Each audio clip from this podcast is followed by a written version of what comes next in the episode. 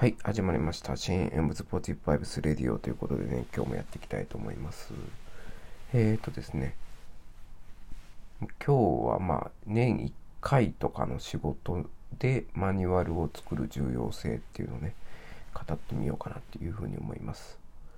あの、私ですね、4月から移動が決まりまして、この前ですね、えー内示を受けました。はい、あのー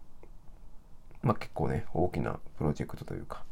にアサインされたというかね、新しいプロジェクトにアサインされたということで、えーまあ、自分の中でもね、ちょっとね、生活環境も変わりますんで、えーまあ、頑張らないといけないなと思ってるところなんです。なんで、あの、今の仕事はね、誰かに引き継ぐということで、えーまあ、マニュアルをね、まあ、あの、できるだけ、ね、作るようにしてたんですけども、まあ、あのそれでもね、やっぱり他人に見せるには、あのまあ、完璧じゃないんで、まあ、ちょっとね、整備していってるところなんですね。で、やっぱりこのマニュアルとかこういうタスク管理とかそういうので、肝は、うん、ルーティンを管理することで、いつこれをやらないといけないのかっていうのを明確にすることかなっていうのを思ってるんですね。で、今それをリストアップして、えっ、と、カレンダーにですね、えーつけてます。要は担当者カレンダーみたいな形でですね、えー要は月の初めはこれしないといけないよとか、えー年間の4月にはこれしないといけない、9月にはこれしないといけないとか、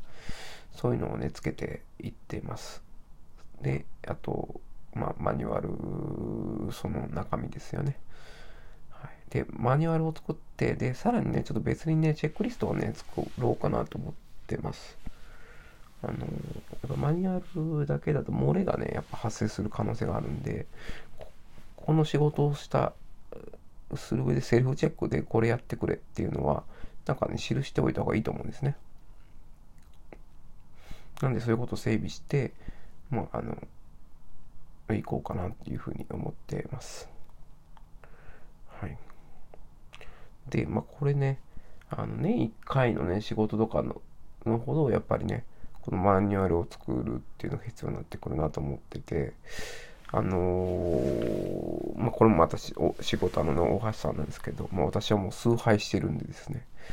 えーマニュアルを作るとやっぱ仕事が転機になるっておっしゃってるんですね。あの、よく出てくる例は確定申告なんですけど、まあ、こういうね、フリーランスの方で一番大変なのは、あの、確定申告だということで、あの、こういう仕事術とかね、あのフリーランスであの発信されてる人は、大体確定申告の話が出てくるんですけども、とか、まあ、この伝票整理とか、えー領収書整理とかそういう話が出てくるんですけど、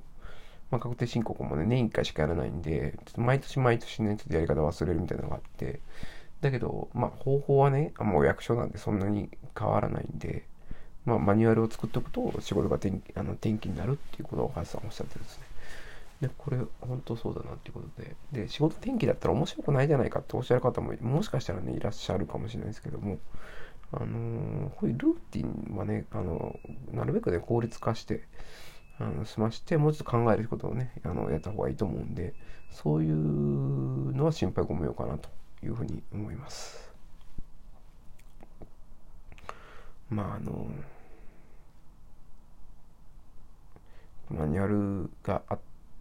た方がいいですよね。で、もしかしたらね、私の仕事の引き継ぎはね、ちょっと、ラップせずにね、引き継ぐかもしれないんで、このままだとね、